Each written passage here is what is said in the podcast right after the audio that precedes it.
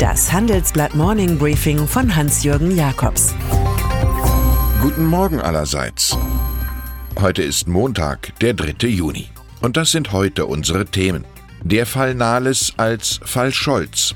B D I-Chef rüffelt Koalition. Das Ende der iTunes. S P D. Mit verlässlicher Präzision hat das Sägewerk der S P D den politischen Total-Exit ihrer bisherigen Parteiheldin Andrea Nahles herbeigeführt. Noch vor den Stimmen der Wähler hatte die Frau, die einst Kanzlerin werden wollte, intern die nötige Autorität verloren. Ihr Abschied ist zwangsläufig, aber allein war sie nicht. Ihr Misserfolg ist auch der des Bundesfinanzministers und Vizekanzlers Olaf Scholz. Ihre gemeinsame Formel sah Klientelismus in Perfektion vor. Soziale Wohltatsgesetze für einzelne Gruppen, die diese an der Wahlurne belohnen würden. Es ist diese Kleinteiligkeit, dieses politische Pepita, das an diesem Sonntag gescheitert ist. Die Leute wollen, zu Recht, große Antworten auf die großen Fragen dieser Zeit. Ostpolitik oder Demokratiewagen, das waren einst große Antworten der S P D.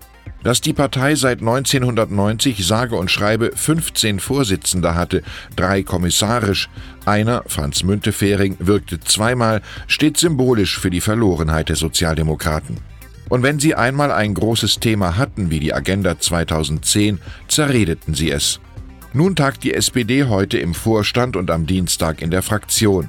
Man wird Andrea Nahles rot-rosig danken und sich irgendwie darüber hinwegmogeln, dass die Personalreserve für die Chefposition bei Lichte betrachtet auf zwei Personen, Manuela Schwesig und Stefan Weil, geschrumpft ist. Vizekanzler Scholz lehnt mit Verweis auf Arbeitsüberlastung ab, was irgendwie drollig ist, da zum Beispiel die früheren Chefs Willy Brandt und Gerhard Schröder nebenbei Bundeskanzler waren. Kommissarisch darf man sich auf Rolf Mützenich von der Fraktion und Malu Dreyer von der Partei einstellen. Inhaltlich wollen die Genossen ein Klimaschutzgesetz forcieren, bei dem sie derzeit jedoch nur versprechen können, dass es kommt. Wie es aussieht, ob etwa eine C O zwei Bepreisung kommt, hängt ganz vom Wohlwollen der Union ab. Schon Leonardo da Vinci wusste, die meisten Probleme entstehen bei ihrer Lösung. Die Privatisierung der Andrea Nahles lenkt natürlich erheblich von den Problemen der C D U und ihrer Chefin Annegret Kramp-Karrenbauer ab. In einer Vorstandsklausur sucht man heute bei den Christdemokraten nach all den jüngsten Dämpfern nach Erhellung. Der erste Reflex reicht nur zur Versicherung, die Große Koalition auf jeden Fall fortsetzen zu wollen. Verantwortung. Die Rezension zur Regierungsarbeit kommt vom B D I-Präsident Dieter Kempf im Handelsblatt-Interview. Die Koalition stehe für das mutlose Abarbeiten kleinteiliger Sozialarbeit, fokussiert sich viel zu stark aufs Umverteilen, urteilt er. Scholz dürfe den enormen Druck, unter dem Industriebetriebe durch den scharfen Steuerwettbewerb stehen, nicht länger ignorieren. Man kann es auch, wie mein Kollege Klaus Stratmann, auf ein klares Fazit bringen. Die Wahrscheinlichkeit ist gestiegen, dass die Große Koalition platzt. Oliver Blume. Der Porsche-Chef redet sich geradezu in Begeisterung, wenn die Sprache auf sein im September startendes E-Auto Taycan kommt. Es erfülle den eigenen Maßstab, dass sich ein neuer Porsche immer so gut wie der Klassiker neun elf fahren lassen müsse. Davon habe er sich auf der Rennstrecke in Italien überzeugen können, sagt der Mann unseren Reportern. Das Fahrzeug liegt noch satter auf der Straße. Wollen wir hoffen, dass es eines Tages auch noch satter in der Bilanz stehen möge.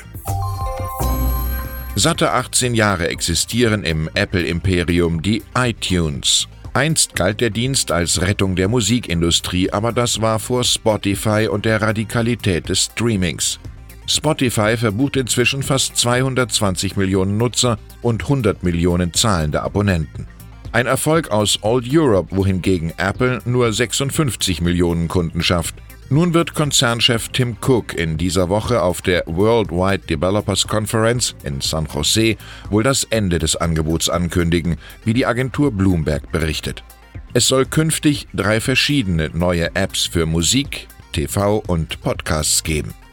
Irgendwie ist es schon wieder triste Vergangenheit, dass Beyoncé zweitausendzehn ihr fünftes Album im Apple Music Store exklusiv in wenigen Tagen mehr als achthunderttausend Mal verkauft hat. Rupert Murdoch. Vermutlich ist es weniger Respekt als vielmehr eine gewisse Nachsichtigkeit aus eigenem Geschäftskalkül, die der Medientycoon gegenüber Donald Trump pflegt. Jedenfalls gibt der U S-Präsident den Murdoch-Medien gerne strategische Interviews, wie jetzt anlässlich des heutigen Großbritannien-Besuchs in der Sunday Times, wo der Gast zum Brexit ohne Deal riet.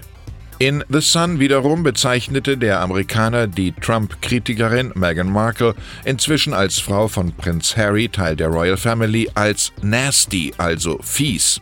Da der Präsident mittlerweile den Satz bestreitet, hat die Sun die Audioaufnahme veröffentlicht. Wahrheit ist unser kostbarster Besitz, wusste Mark Twain. Lasst uns sparsam mit ihr umgehen. Deutschland debattiert über Klimaschutz und Klimapreise, aber was genau sollen erneuerbare Energien leisten? Was sind wir bereit, hierfür zu zahlen und wer sind die Profiteure des nötigen Wandels? Und wo sind die roten Linien? Darüber diskutiere ich am Dienstag in der alten Revierstadt Bochum mit Frank Peter von Agora Energiewende und dem Deutsche Bank Anlagestrategen Dirk Steffen. Moderator Markus Koch, Experte von der Wall Street, steht danach für ein Gespräch zur Verfügung. Sie wollen dabei sein? Dann schreiben Sie mir bitte eine Mail an jakobs at morningbriefing punkt de. Und dann ist da noch Jürgen Klopp, der deutsche Fußballtrainer in Diensten des F C Liverpool, der nach sechs verlorenen wichtigen Endspielen nun das siebte gewann. Sein Team wurde nach einem zwei zu null gegen Tottenham Hotspur am Wochenende Champions-League-Sieger, was natürlich sofort Begehrlichkeiten und den Marktwert enorm steigen ließ. Der F C Liverpool, der den vielen sozial Schwachen der Hafenmetropole jenes Opium bietet, das einst die Religion für das Volk war, will nunmehr rasch Klopps Vertrag verbessern. Zumal schon einer wie Franz Beckenbauer, Ehrenpräsident des F C Bayern München, öffentlich erklärt, so einer wäre der Richtige für seinen Club. Ich wünsche Ihnen einen guten Start in die Woche mit Marktwerten, die ganz Ihren Talenten entsprechen. Es grüßt Sie herzlich Hans-Jürgen Jakobs.